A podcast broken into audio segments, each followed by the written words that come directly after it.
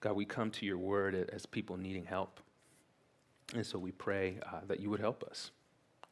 That through your word you would minister to us, you would encourage us, you would build us up, you would give us, uh, you would give us exactly what we need. God, you know our frame, you know that we are dust, you know that we're weak, um, you know that we struggle, you know that we need mercy.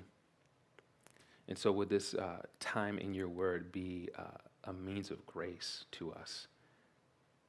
Would you work through your word to refresh us and to encourage us and to point us to your Son, Jesus Christ, who is the hero of, of the scriptures, who is the hero of our lives, and who is the Savior of the world? So, God, by your Spirit, make our minds uh, attentive to your word. May, may you help us to be humble and contrite, trembling at your word, seeking not to uh, master it, but to be mastered by it, to not reign over it, but to submit to it, so that we can grow closer to you. Would you do this for your glory? Would you do this for our good? Pray in your Son's name. Amen.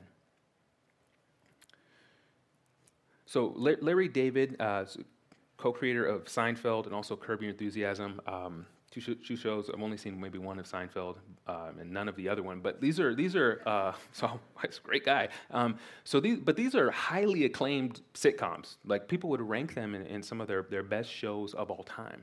And, uh, and so that's really interesting when you consider this story. So here's this person that's known for creating, not just helping with, but creating one of the most revered TV shows of all time. And uh, he tells this, one of his friends tells this story in a, in a Rolling Stone article. Uh, they went to a, a Yankees game, and you know, when you go to a game, they put an image of famous people up on the screen when nothing's happening during the game to keep you entertained. So they put Larry David up on the screen, uh, and the stadium just stands and cheers and claps, and, and it's just this awesome, awesome moment.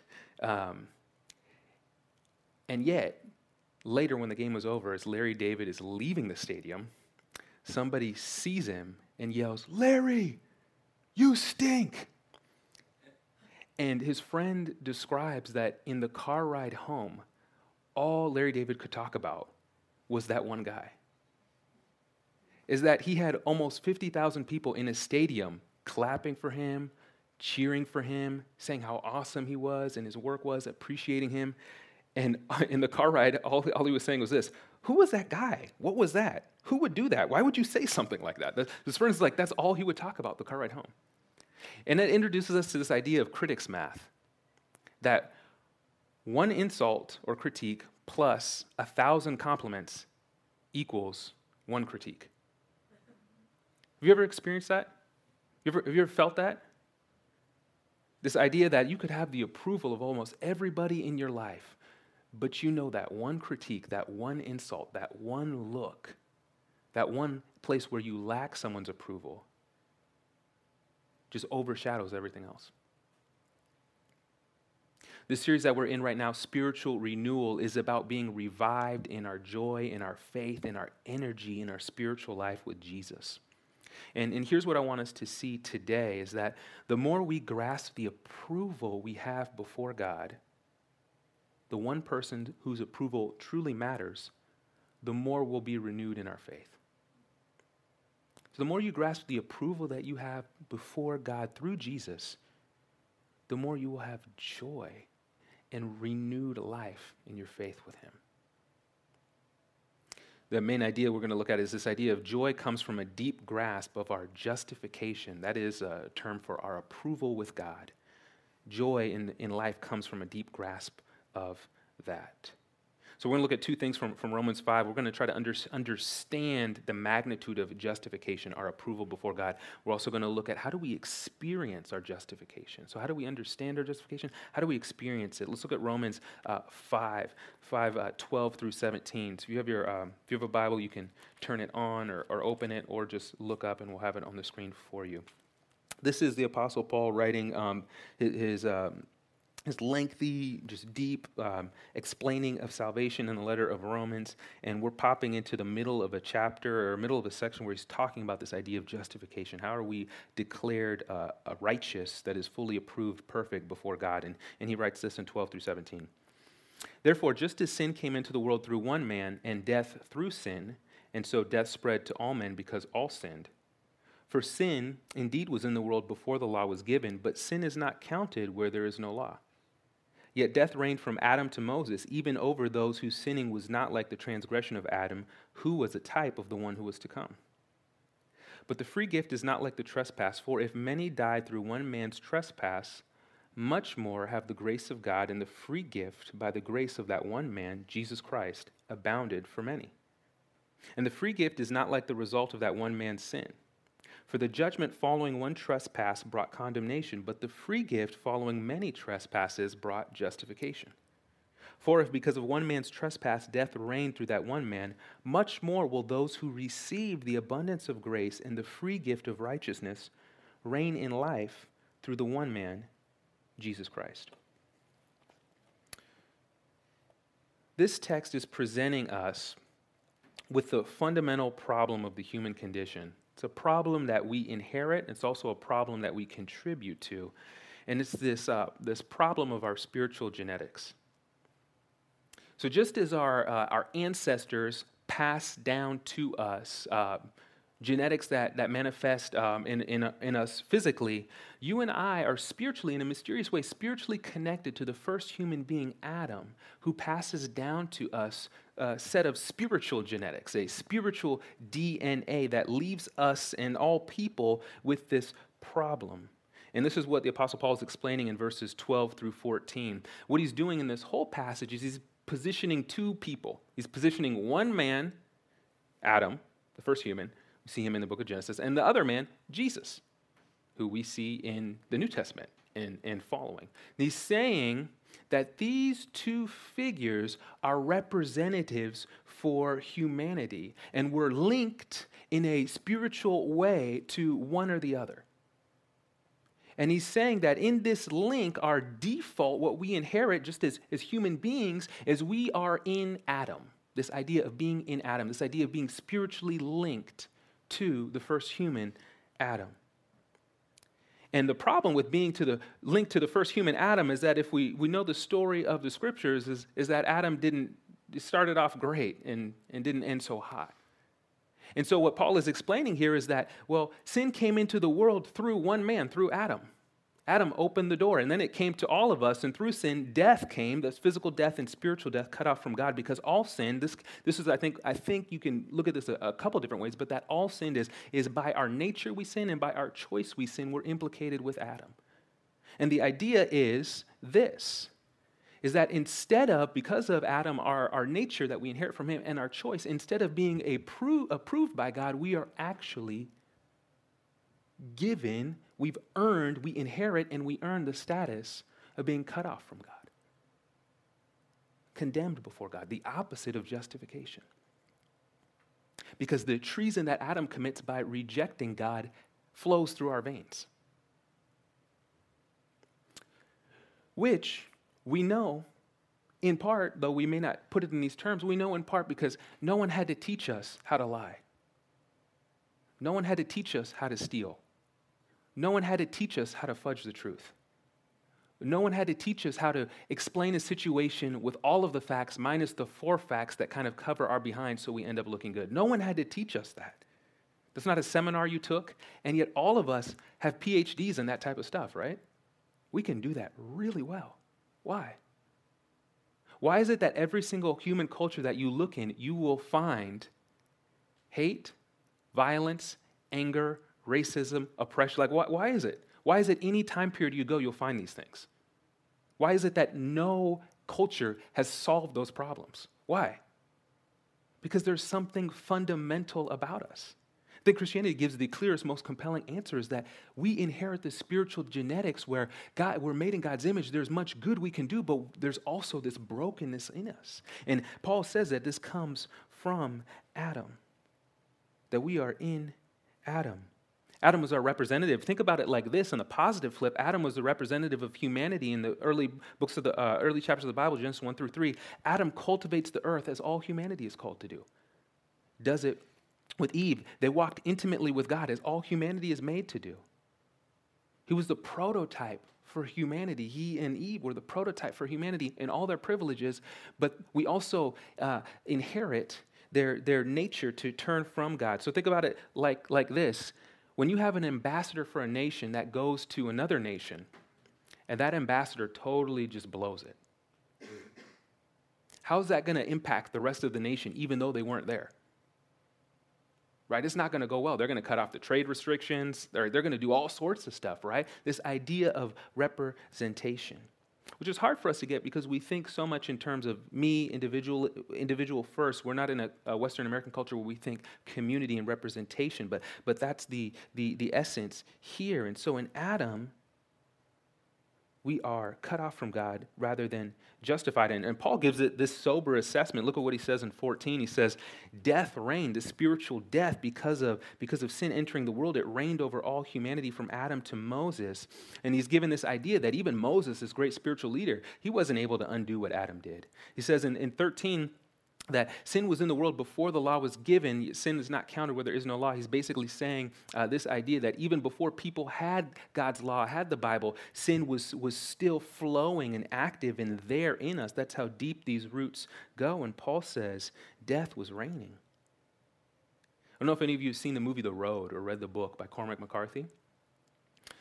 Um, I mean, if you ever watched the movie, be prepared for an emotional journey. It's a bleak movie. It's a bleak dark and, and just kind of a not frightening in the sense of uh, scary, but f- frightening in the sense of emotionally draining.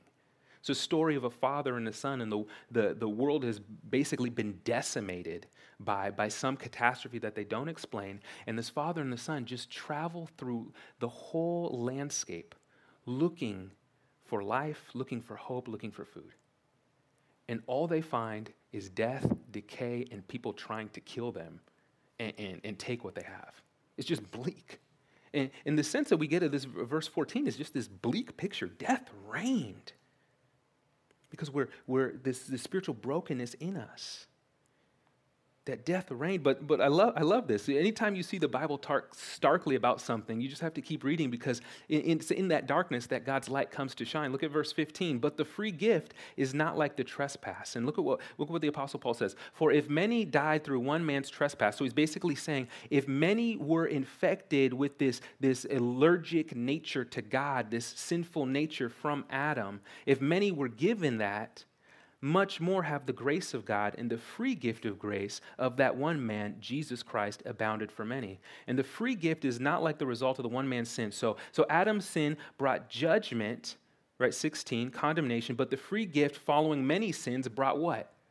Justification. Look at the contrast Paul is saying. Through Adam, we're all condemned. But God wouldn't stop there. Into this bleak picture of verse 14, God sends his light. He sends the light of the world, Jesus Christ, so that despite our sinful nature, despite our sinful choices, that's not the final verdict. We can be moved from being connected to Adam and being tied to our sins to now being lavished in grace that we move from being cut off from God to being restored to God. We move from being condemned to being justified. We move from being at odds to now being approved and welcomed. That's the picture that he gives, this free gift. And look at how many times free gift happens in verses uh, 15 through 17.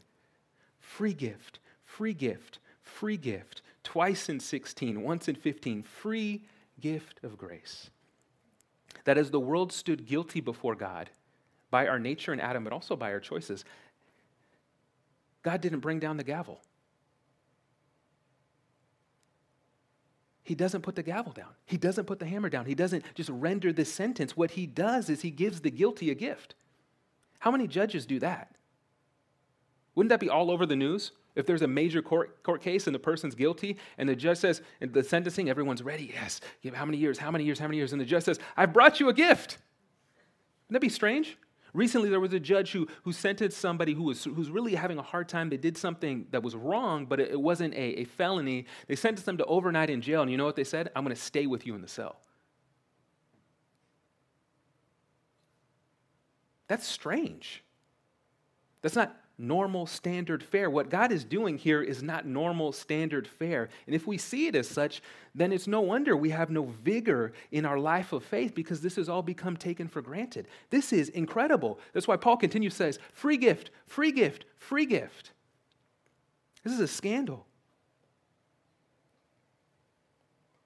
You to think about some of the uh, recent cultural things that have been, been popular the serial podcast this, this podcast about somebody who, who maybe their trial wasn't fair and just how many people started listening because of this hunger for justice. Was justice served? Was this right? Think about the oj simpson documentary uh, that was put on recently by espn this long, like 10 hour, five part thing um, where it's just detailing this, this case, and you just see this evidence, and you're wondering, all this evidence, yet this person was declared innocent. We're so compelled by this. Why? Because we have a strong sense of justice.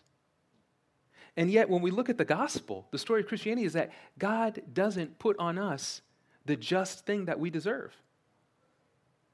We want justice in earth's court, but in heaven's court, God doesn't put on us the sentence we deserve. What does He do? He puts it upon Himself because of His love. This is the essence of justification that in the courtroom of God, in His sight, we're, we're guilty, but God is a holy and loving judge. He has pity for us. And so, what He does is He puts the verdict, the judgment, the penalty upon Himself through His Son.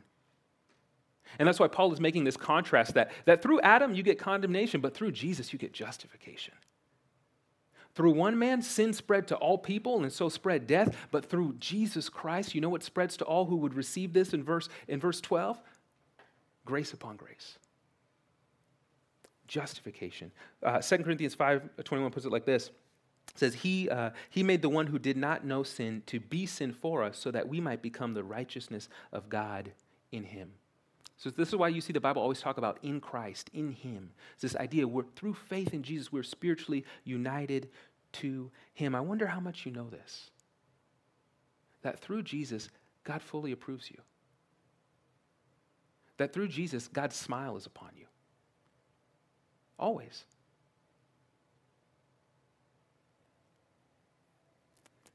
I wonder if you, I wonder if you know this that, that through Jesus, there's nothing because of his justification for you, there's nothing that you can do that would make God love you more, and there's nothing you can do that would make God love you less.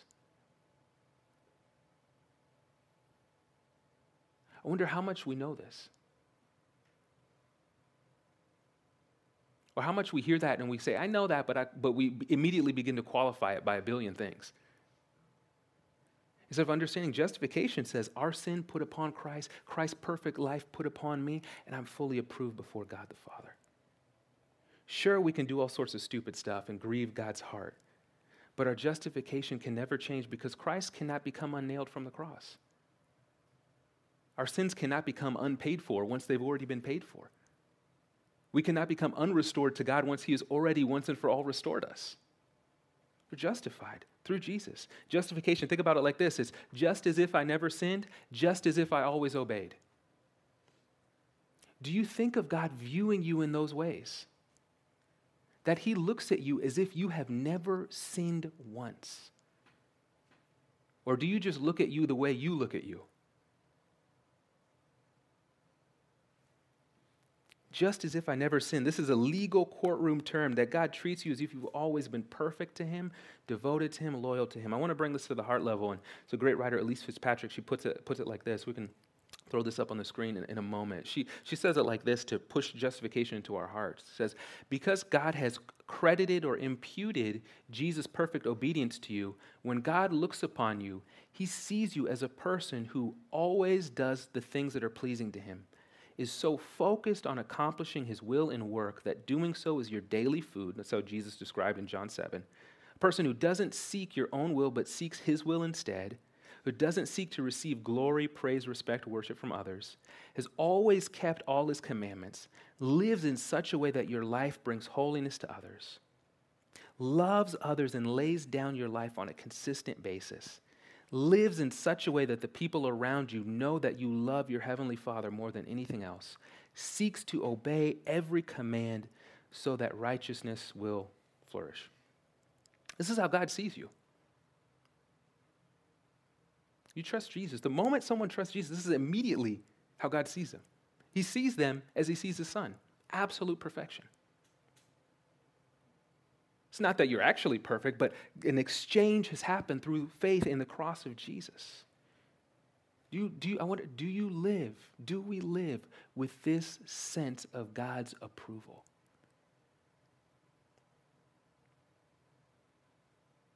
with a deep grasp of our justification. So every other religious system is going to tell you you got to earn your righteousness through service, good living, prayers, kindness, charity. But the gospel is about receiving righteousness through another person. It's about receiving it through Jesus.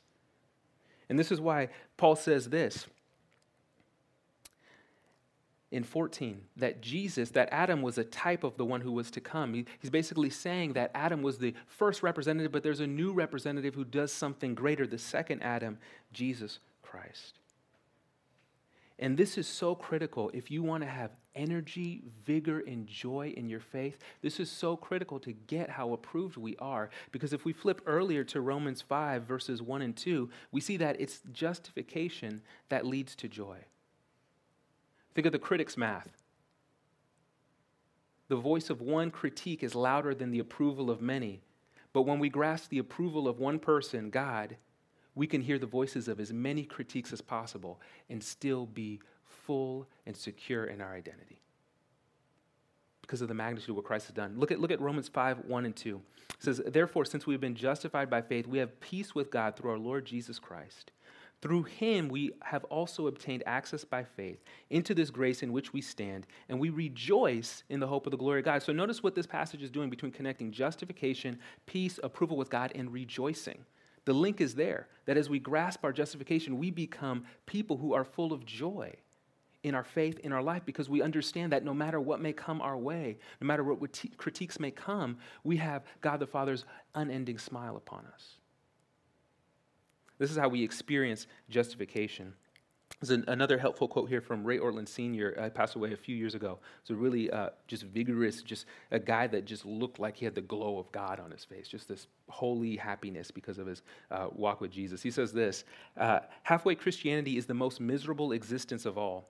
Half hearted Christians, listen to this, know enough about their sin to feel guilty, but they haven't gone far enough with the Savior to become happy. Other books, when you read about renewal and revival, they say if you don't grasp your justification and you're a Christian, you will have a very miserable faith in life because you hear about your brokenness all the time, but you don't really believe the good news about you. So it's like you have one ear off. It's like when you have headphones and you only only one ear works, and you kind of hear the kick drum in one, but you don't really have the bass line in the other. So your dancing is all off, right? If you are a Christian or you're in the context of the church and you don't understand the depth of your justification, you're going to hear a lot about how you're broken and how God calls, because God calls us to be like Jesus. That's a high standard. So you hear about the high standard all the time, but you're not really grasping and listening and applying and remembering and embracing the grace that covers the fact that you're not like Jesus. And so what you're going to do in your faith is you're just going to be beat down and miserable all the time. Because you hear, I'm supposed to be this, but you're not really embracing and remembering and applying in a deep way the grace that covers all your flaws and says, no, even though you're not like Jesus, God sees you as if you are. It's this idea of your justification, that you are seen as just as if you never sinned, just as if you always obeyed through faith in Jesus. That nail has to go deep. Think about this when you're building something and you're nailing something to a wall, or if it's a straight nail or if it's like a, a nail with threads or whatever, um, it needs to go deep, right? If it's going to carry weight, it needs to go deep.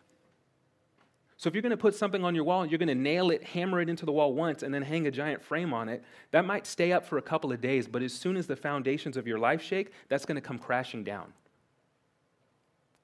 And so, if you don't have any vigor or joy over Jesus, the nail of justification has to go deeper into your mind and heart. And as that happens, then you'll be able to weather whatever shakes your foundation because you understand I have this approval. I have Christ. I have God's smile. That nail has to go deep. There's another quote. This is a quote heavy sermon. I usually don't do this, but these are so helpful.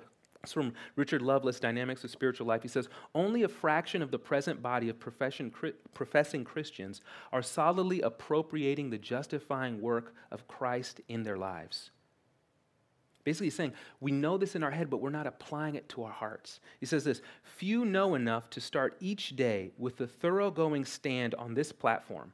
You are accepted, looking outward in faith and claiming the righteousness of Jesus as their very own.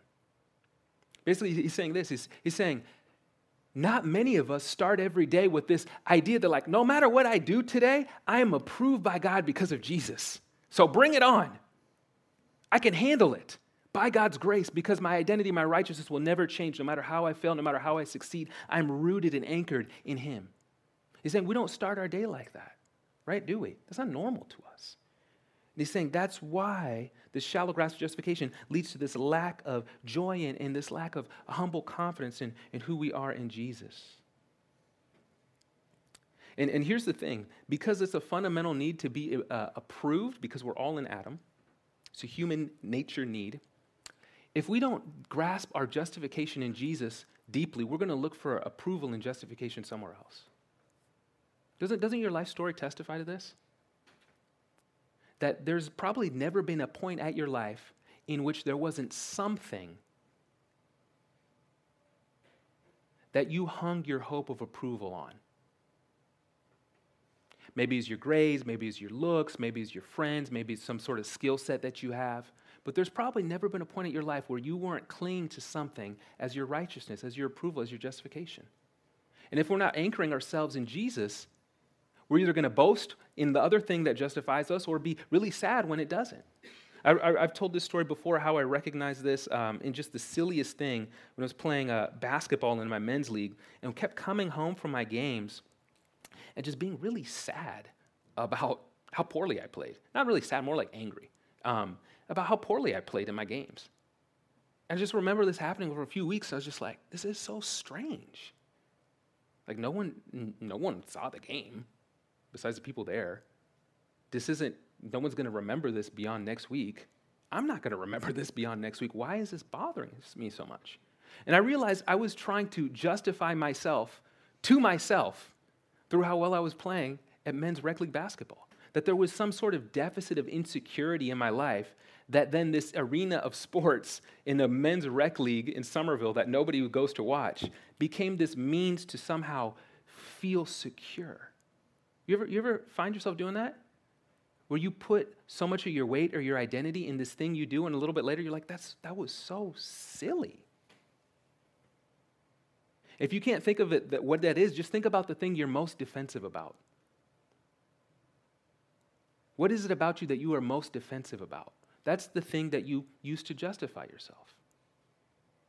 And so we'll dabble in seeking other justifications if we don't have a deep grasp of our justification in Jesus. So the question for you, question for me is is our justification, our sense of that, our justification in Jesus, is that growing, is that deepening, or is that shallow? Does that nail go deep, or is it surface level.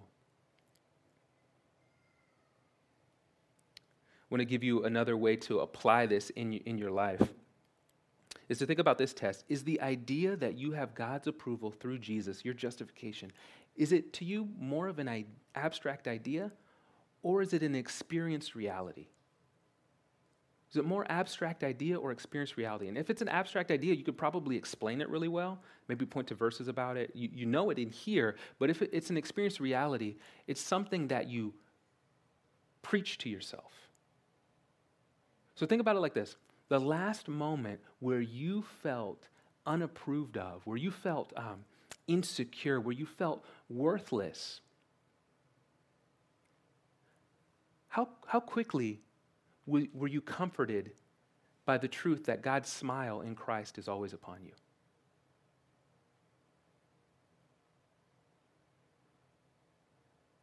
This will help us understand if, if this is an idea that's abstract or if this is an idea that we experience, that actually comes down from uh, head knowledge and actually parks itself in our lives. uh, Martyn Lloyd-Jones, who wrote a lot about revival, he says this. He says, Most of our unhappiness in life is due to the fact that we listen to ourselves instead of talking to ourselves. And he looks at Psalm, Psalm 42, where the psalmist says, My soul, why are you so downcast? And then he goes on to say, Hope in God. Yells at himself. And Lloyd-Jones says this the main, art in, uh, the main art in spiritual living is to know how to handle yourself. You have to take yourself in hand. You have to address yourself. You have to preach to yourself. You have to question to yourself. You must say to your soul, Why are you downcast? Turn, upbraid yourself, exhort yourself, say to yourself, hope in God. Remind yourself who God is, what God has done, and what He has promised to continue to do. This is the difference between an abstract idea about God, justification, and Jesus versus experiencing it. Do we grab the truth that we know and then do we park it in our lives by reminding ourselves of it, by preaching it to ourselves, by reflecting on it, by bringing it into the situations where we're hurting so that can, God can come plant himself in our lives and revive us? Other people talk about this idea as preaching the gospel to yourself. Right? How often do you rehearse to yourself that despite when you're confronted with your brokenness, with your sin, how often do you immediately then preach to yourself, Jesus paid for this? God sees me just as if I never sinned, even though I feel so dirty right now. Or I feel so hopeless. I keep having a hard time with this. How often do we preach grace and the message of the cross to ourselves? How often do we preach this to others? This is what we're trying to cultivate in our gospel communities, is preaching this, this, this gospel to, to one another so we can experience justification. I want to give you one way to do this. This is from an author named J.D. Greear. It's called the Gospel Prayer. If you don't know how to do this, you're like, man, I want to do that. I don't know where to start. I would encourage you to think about doing this, uh, this prayer, and I'll put, put it on the city. It just talks about, and maybe you can figure out your own rhythm for this, but it talks about just praying every day. In addition to whatever other stuff he prays, just praying this prayer In Jesus, there's nothing I can do that would make you love me more, and nothing I have done or could do that would make you love me less. Your presence and approval are all I need today for everlasting joy.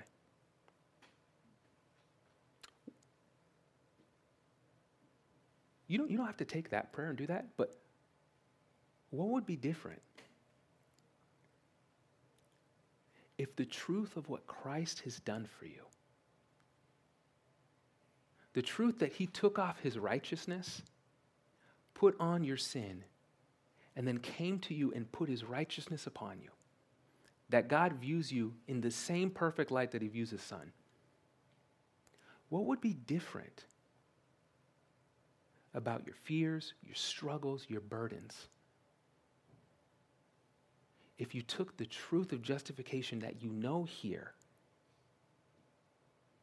and brought it to bear in your life every single day. It would probably feel like Jesus was living and walking right beside you moment by moment. That everything that would go sideways, you would just turn and lift up a prayer Jesus, I hear my justification, help me through this. You would experience Him and His grace in a way that you can't if we don't bring his truth to bear in our lives. Therefore, since we have been justified by faith, we have peace with God through our Lord Jesus Christ. Through him, we have also obtained access by faith into this grace in which we stand, and we rejoice in the hope of the glory of God. God is inviting us into the joy of the justifying work Jesus has done for us. He wants us to not just know it, He wants us to experience it. He wants us not to just know that it's there, but to live and breathe out of it. He wants us to not live for our justification, but live from it, returning to it, so that we'd have joy and vigor in our faith. And so that the critic's math, the critic's math that can crush an acclaimed greatest of all time writer, doesn't crush us. God is inviting you and me into the joy of our justification. Will we take him up on it? Will we snatch the truth that we know here and will we bring it to bear and experience it? Will we let the nail of justification go deeper? Or will we be happy just to have it shallowly applied? Justification through Christ, just as if you never sinned, just as if you've always obeyed. Knowing that is the key to joy.